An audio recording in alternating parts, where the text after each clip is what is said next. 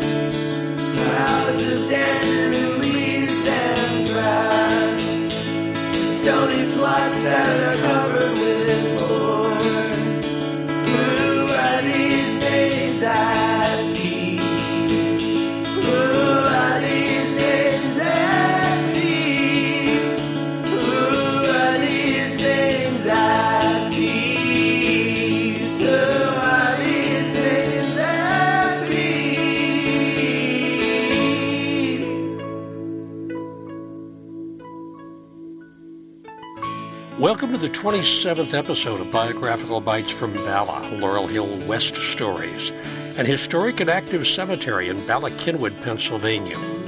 I am Joe Lex, retired professor of emergency medicine from Temple University, volunteer tour guide, and volunteer podcaster. Laurel Hill West opened in 1869 across the river from its sister cemetery, Laurel Hill East, in Philadelphia. It's more than twice as big as Laurel Hill East. It has a totally different feel and a strikingly different population. Like Laurel Hill East, it is open 365 days a year, now from 7 a.m. to 5 p.m. There is plenty of parking at the business office just off Belmont Avenue or at the conservatory and bell tower. Another possibility is just to come in while you're walking the Cynwyd Trail. This 27th episode of Biographical Bites from Bala is from mid December 2023. Jack Rose was a Philadelphia based guitarist of the John Fahey School of Primitivism. He combined country blues, ragtime, jazz, and raga into a sound all his own. Tragically, he died when he was only 38 years old, but he left a recorded legacy that we can enjoy. Learn about American primitive guitar style and open tuning finger picking guitar in this episode of Biographical Bites from Bala, Jack Rose, an old soul guitarist. Jack Rose, old soul guitarist, 1971 2009. There are three guitar people of note that I have found at Laurel Hill West. The first American guitars were built by German immigrants. The most famous was Christian Frederick Martin, who was born in Saxony in 1796 and came to the United States in 1833. Martin can take credit for making the first American guitars in the 1830s in his New York shop before he eventually moved to Nazareth, Pennsylvania, where Martin Guitars is still in operation as a family run business. Martin is interred in Nazareth, but if you play a guitar, you know about the Martin. A relative of his, Johann Paulus Berwind, 1813 1893, settled in Philadelphia. He also became a luthier, and his instruments, especially those made during the Civil War, are highly sought by collectors. Johann, or John, had several children, among them the brothers Charles Frederick Berwind, 1846 1890, Edward Julius Berwind, 1848 1936, and Henry Augustus Berwind, 1859 1932. The brothers were partners in the Berwind White Coal Mining Company. At one time, it was the largest producer of coal in the United States. Edward, Charles, and their parents, Johann and Charlotte, are interred in a hexagonal mausoleum designed by Gilded Age architect Horace Trumbauer. That's in the Franconia section of Laurel Hill West. The third brother, Henry, is interred at Laurel Hill East under the magnificent Harriet Frishmuth statue, Aspiration. I talked about that way back in All Bones Considered Laurel Hill Stories number 8, The Lady Artists. Another guitarist of note at Laurel Hill West is Dennis Sandole, 1913 2000. Sandole taught himself guitar when he was 19, and with his brother Adolph on baritone sax, started recording in 1942. Through the war, he worked with the Ray McKinley Orchestra, the Tommy Dorsey Orchestra, the Boyd Raeburn Orchestra, and Charlie Barnet. He lived on the West Coast for a while, where he worked with Billie Holiday and Frank Sinatra. In 1955, the Sandole brothers recorded Modern Music from Philadelphia for the Fantasy label. Featured a young Art Farmer on trumpet. Teo Macero was on tenor sax, and Milt Hinton was on bass. In 1958, Dennis recorded another album called A Sandole Trilogy, and then he disappeared from the recording studio for more than 30 years until he reemerged in 1991. Dennis was teaching music in Philadelphia at the famed Granoff School of Music, located in the Theodore Presser building at 17th and Chestnut. I talked about Presser in Biographical Bites from Bala, Laurel Hill West Stories, number four. One of Dennis Sandole's star pupils was John Coltrane, whom he mentored with twice weekly lessons from 1946 to 1950. Sandole taught Coltrane theory and improvisation and exposed him to the music of other cultures, all of which found their way into Coltrane's music. Among his other students, saxophonist James Moody and Benny Golson, trumpeters Art Farmer and Randy Brecker, pianist Ron Thomas, Matthew Shipp, and Sumi Tonooka, jazz bagpiper Rufus Harley, and fellow guitarists Jim Hall, Billy Bean, and Pat Martino.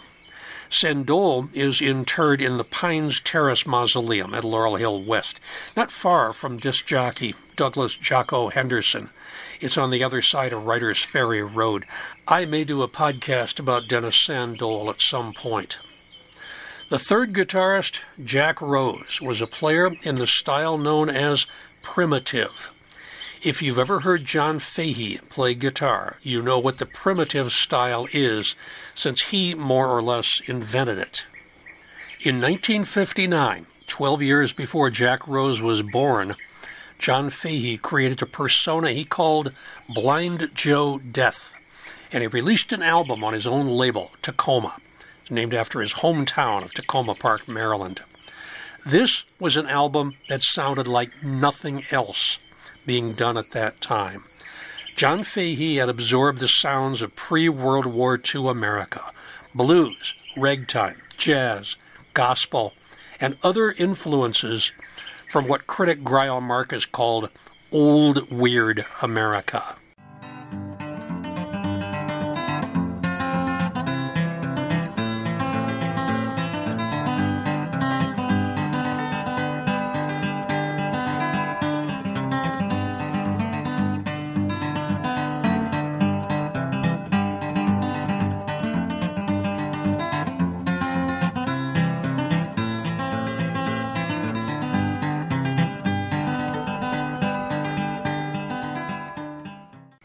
Fahey had listened to a lot of old musicians, including artists like Blind Blake.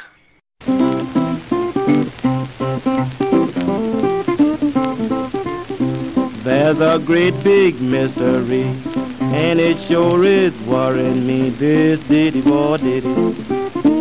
This diddy war did it. I wish somebody would tell me what diddy war did it mean. Little girl about four feet four. Come on, Papa, and give me some more of your diddy war diddy. Your diddy war diddy. I wish somebody would tell me what diddy war diddy mean. Mississippi John Hurt.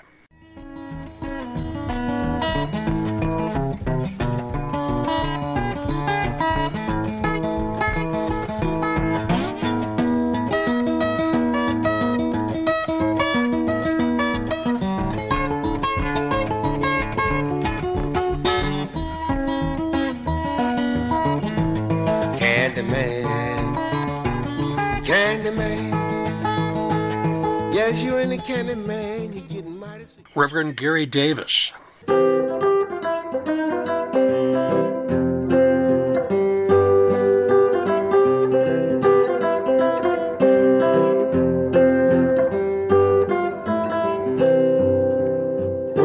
Long as I'm in this world, I am the light of this world. Just as long as I'm in this world, I am the light of this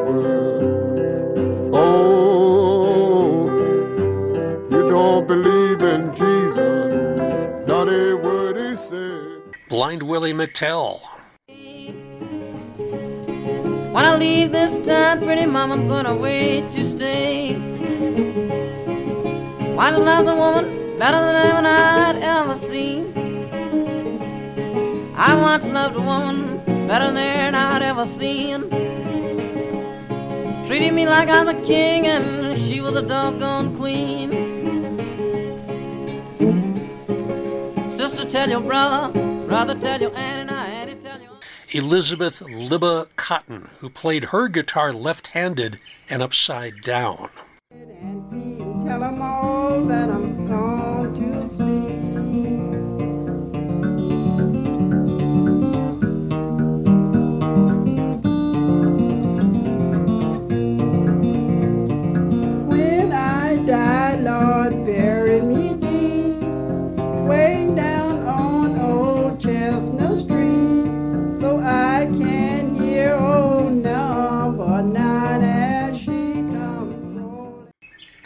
heard the Bahamian singer guitarist Joseph Spence.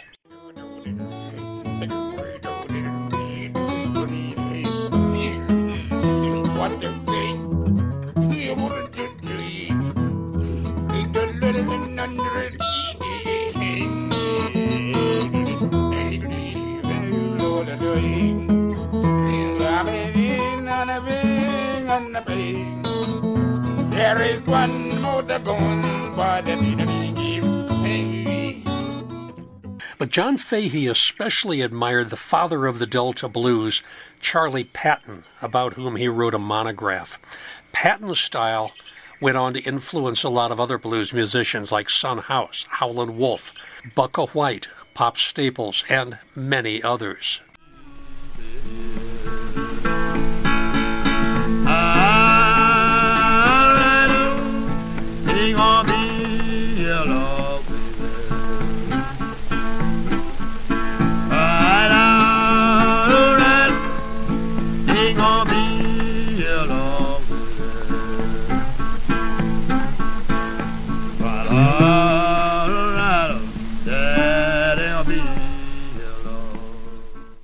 Eventually, Fahey even started including raga in his playing. Now, while Fahey was exploring this sound from the United States, British guitarists Bert Jansch and John Renbourn were making similar discoveries on the other side of the ocean.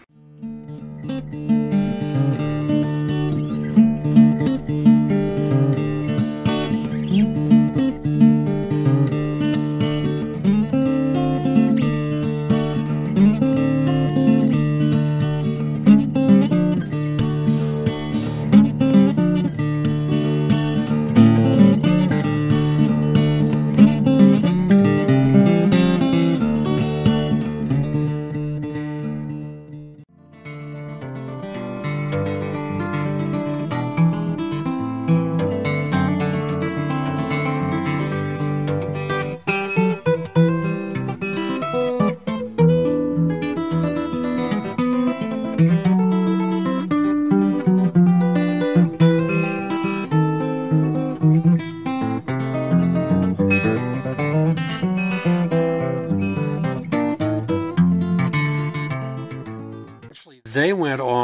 form the group Pentangle.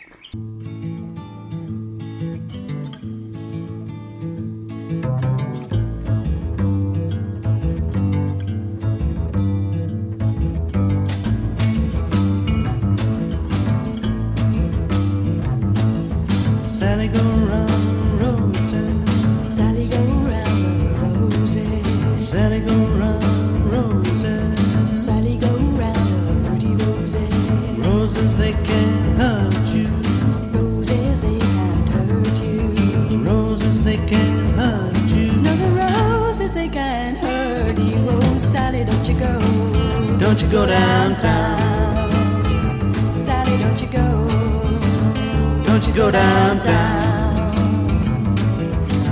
Saddest thing in the whole wide world is to see your baby with another girl.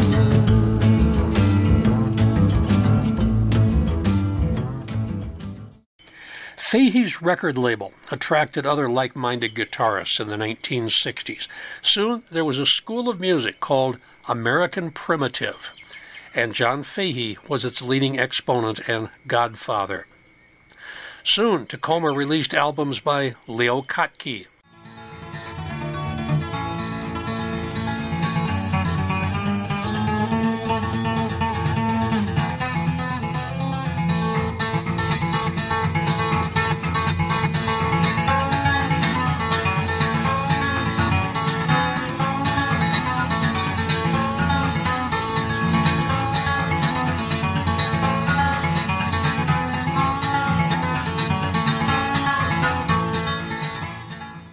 Robbie Basho. and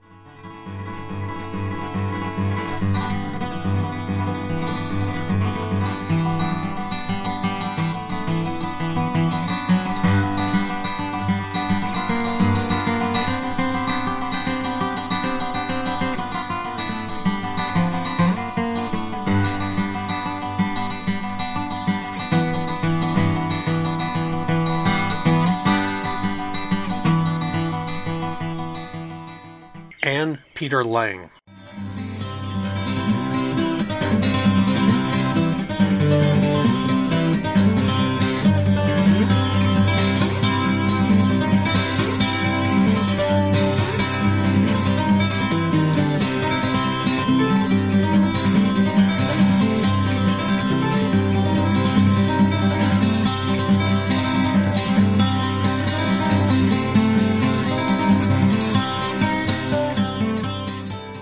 By the mid 70s, John Fahey was on the skids due to alcohol use and two failed marriages.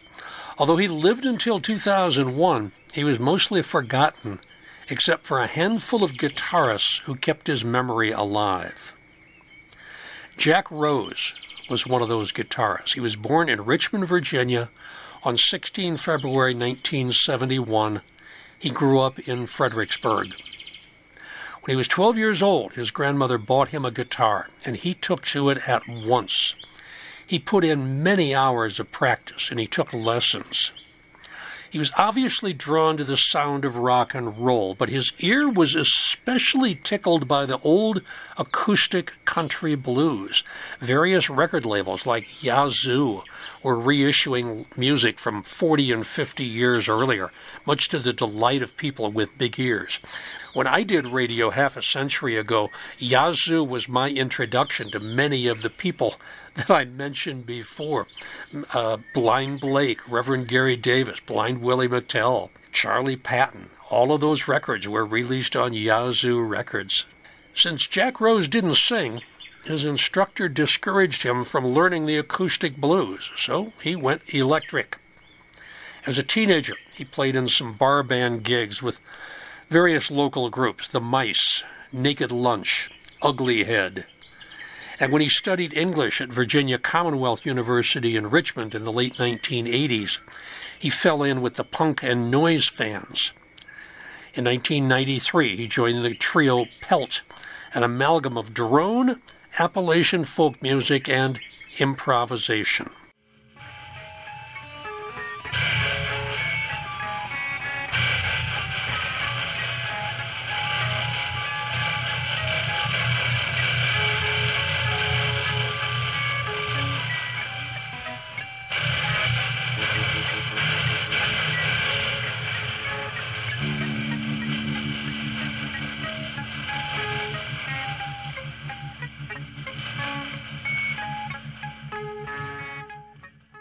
Jack moved to Philadelphia in 1998. There he held a series of brief jobs from Old City Coffee to Big Jar Books to Johnny Brenda's. He was a skilled chef who appreciated good food and drink. He was renowned among friends by making pizza in his home oven. but it was a Cuisinart accident that left him needing eight stitches in a finger, and this led him to develop his open tuning finger picking style. Jack's first solo concert was in 2000 at a posthumous celebration of John Fahey's birthday.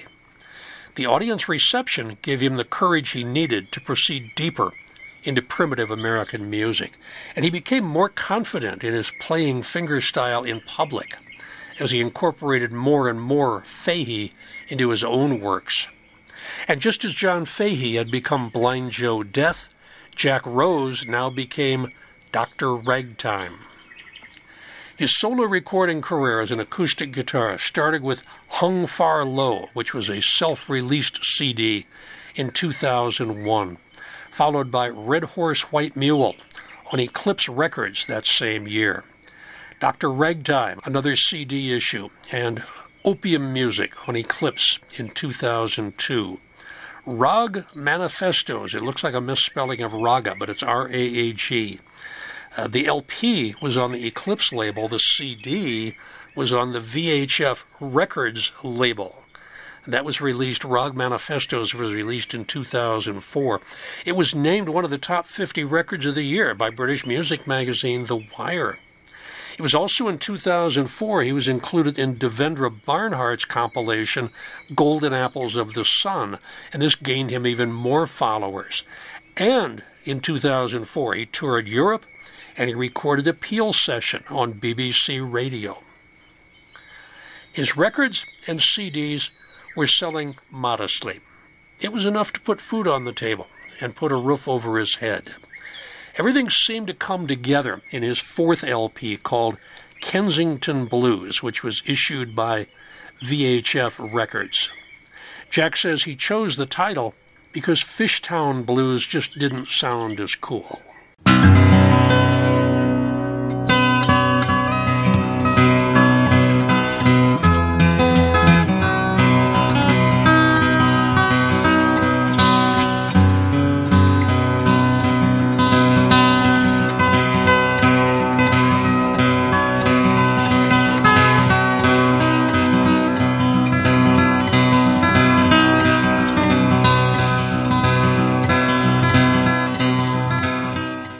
Pitchfork magazine really, really liked Kensington Blues. Quote, the apocryphal outline of Jack Rose's game runs something like this Ragtime and jazz were bequeathed to him by the last words of Dr. Chattanooga Red, a mysterious mentor who allegedly told Rose to not let the ragtime die and to bring it into the 21st century. Twin missions that produced Rose's 2003 homage to his teacher, Opium Music. True or not, it's a nice story, and the myth does seem operative. Rose often plays as if the health of ragtime rests on his shoulders alone. And maybe it does. John Fahey and Takoma Records are gone, and Rose's modern compatriots are increasingly seduced by the East, by psychedelics, and by a freak folk that owes less to American primitive than it might claim. Although Rose is no stranger to the raga form, his tools are firmly those of the past. While the new century's novel folk has already seen significant definition, Rose is largely alone in talking new century ideas with the old language. Thus, Kensington Blues is derivative and at the same time nearly brilliant. The styles Rose employs are diverse 12 string virtuoso shows, a slide guitar that alludes as much to the sitar as to the blues, solid traditional Takoma ragtime, and folk.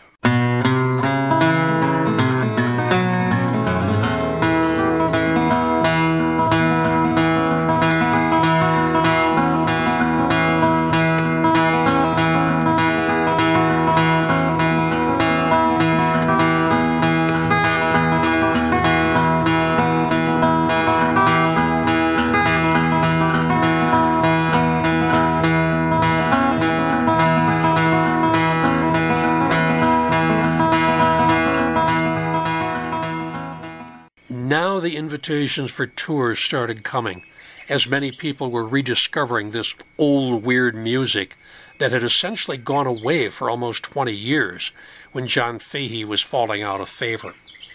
Jack went out on the road. He started to pick up a band of followers who scrutinized his every move. In 2009, he signed to Thrill Jockey Records.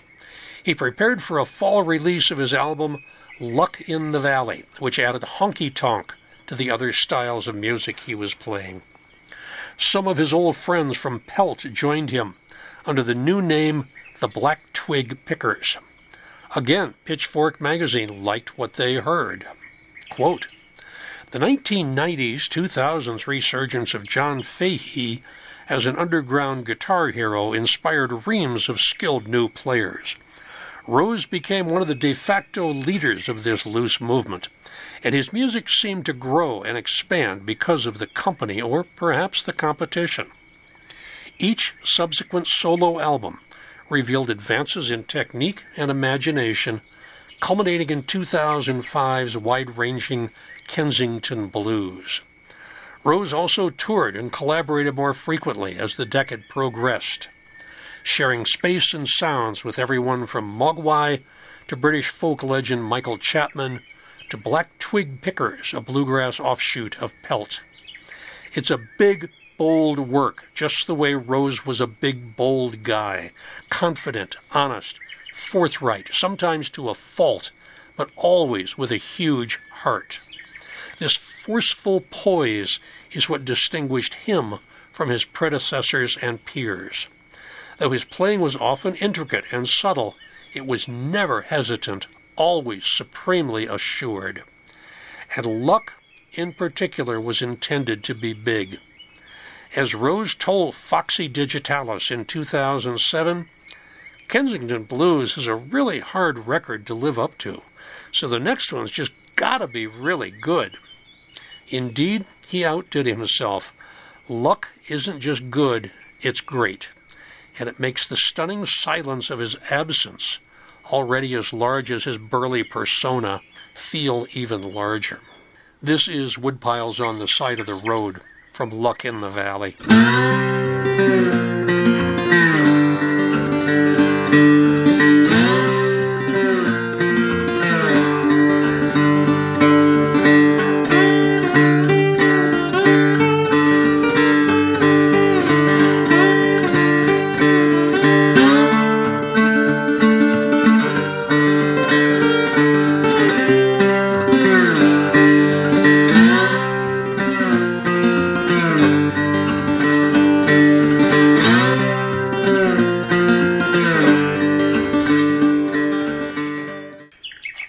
Music reporter Brian Radmakers interviewed Rose in early 2009, and he made these observations.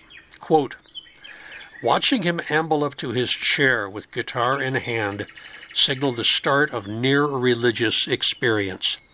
He would hunch over the instrument, cock his head to the side, and with closed eyes unleash wild, syncopated layers of rhythm leaving listeners wrapped in a sort of devastated trance. Here was this giant bearded man suddenly becoming seamlessly enmeshed in his guitar to create these idiosyncratic spells that were at once as delicate as flowers and as forceful as hurricanes. Seeing that miracle in the flesh, there was nothing else like it in the world. For me, it was like being a jazz freak in the 1940s and living down the street from Charlie Parker. End quote. Sadly, Jack Rose's flourishing career was cut short. He died on Friday, 4 December 2009, of a heart attack. He was only 38 years old, survived by his wife, Laurie Sutherland, his mother, father, brother, stepmother, stepsister, and stepbrother. His final resting place is in the Green Burial section at Laurel Hill West, also known as Nature's Sanctuary. Green, or natural burial, is an interment of the body of a dead person in the soil in a manner that does not inhibit decomposition but allows the body to be naturally recycled. It is an alternative to typical contemporary Western burial methods and modern funerary customs. The body can be prepared without chemical preservations or disinfectants, such as embalming fluid, which are designed to inhibit the microbial decomposers that break the body down. It may be buried in a biodegradable coffin, a casket, or a shroud. The grave does not use a burial vault or outer burial container that would prevent the body's contact with soil. The grave is shallow enough to allow microbial activity like that found in composting. Both Laurel Hill East and Laurel Hill West have green burial sections. You can find out more at laurelhillphl.com slash cemetery dash funeral dash offerings slash green. A few weeks after his untimely death, Thurston Moore of Sonic Youth released a Rose tribute album, 12 String Meditations for Jack Rose. And in February of 2010, there were two tribute concerts celebrating the release of Luck in the Valley. On the fifth anniversary of his death, there was a free concert at the Rotunda on West Walnut Street, featuring guitarist Daniel Bachman and Chris Forsyth, celebrating Jack's music, legacy, and open tuning styles. There was another concert on the 10th anniversary of his death in 2019. I think it's only reasonable to expect another memorial concert next year at his 15 year memorial. I will keep an eye out for it because I would like to see it.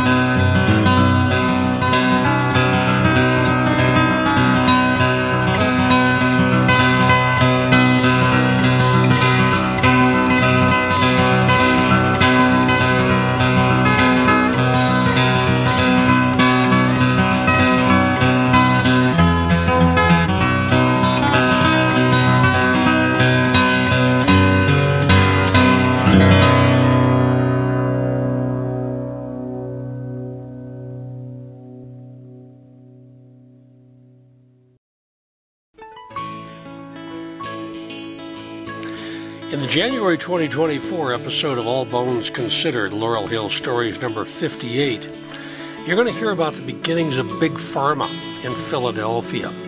John K. Smith opened a drugstore on 2nd Street, which eventually evolved into Smith, Kline, and French, now GlaxoSmithKline. The Wyeth brothers started a company which turned into the Wyeth Pharmaceuticals. William Warner started a drugstore which evolved into Warner Lambert. And Robert Lincoln McNeil made acetaminophen into one of the safest and most used drugs in the world. We will hear all of their stories in the next episode of All Bones Considered Laurel Hill Stories. In Biographical Bites from Bala, Laurel Hill West Stories, episode 28 for mid January, I will tell you one of the musicians responsible for the beginnings of the Philadelphia Orchestra with the amazing name of Henry Gordon Thunder. Whether your tastes run to Gustav Mahler or John Philip Sousa, Henry Thunder was a huge part of the Philadelphia music scene for many years around the turn of the 20th century, yet he is little remembered today. I remind you there are self guided tours available for both cemeteries. For Laurel Hill East, download the app. For Laurel Hill West, you can find it with your podcast. It's a walkthrough from the Kidwood Trail entrance to the Pencoyd exit and another in the opposite direction. If you do the round trip, it's almost two hours of stopping at stones, peeping in mausoleums, and hearing about nearly 100 people who helped make Philadelphia what it is today. All Bones Considered and Biographical Bites from Bala are mostly research, written, narrated, and produced by me, Joe Lex, retired professor of emergency medicine from Temple University, volunteer tour guide, and volunteer podcaster for both cemeteries. You can reach me through my email, joe at joelex.net. The theme song, Names at Peace, is by local artist James Harrow. Hey, maybe I'll see you on a tour. Stay safe, stay well. The bibliography follows.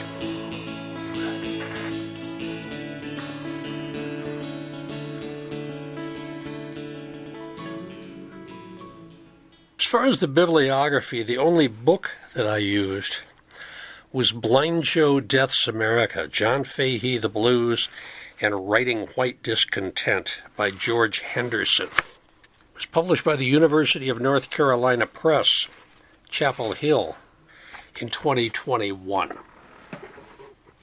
The other sources were all from the web. Um, lots of stuff from Pitchfork, uh, Six Organs of Admittance, Ten Truths, Untruths, and Other Completely Subjective Things from Pitchfork. There's a review of Jack Rose's Opium Musick. Kensington Blues was reviewed on November 1st, 2005. And that's from an article called Jack Rose Kensington Blues Album Review from Pitchfork. Ragged and Right was from Pitchfork. Jack Rose, D. Charles Speer and the Helix, Ragged and Right album review. Luck in the Valley, same thing. Another album review from Pitchfork, who really, really liked Jack Rose's work. There is Jack Rose biography by Steve Leggett, L E G G E T T. Jack Rose, versatile master of the guitar, is dead at 38 by Peter Keepnews. That was his obituary in the New York Times. About Jack, written by Bill Meyer, M E Y E R. Remembering Dr. Ragtime, guitarist Jack Rose, by Joel Rose, no relation. Steel Strings and Wood, A Guide to American Primitive Music, by Jim Allen. American Primitive Guitar by Greg Cahill. That is a blog dated 12 February 2019. And then Ah Man, A H M A N, a career spanning conversation with Jack Rose, recorded just a few weeks before he died in 2009. That is from the alternative publication Arthur by Brian Rademaekers R A D E M A E K E R S. Pretty much everything else was just stuff that I picked off the web. So I don't have any big articles to send you to on that. But lots of Jack Rose's music is available from Amazon or wherever you buy your music, as is almost the complete catalog of John Fahey. Okay, so thanks for listening. Stay safe, stay well, and maybe I'll see you at the cemetery.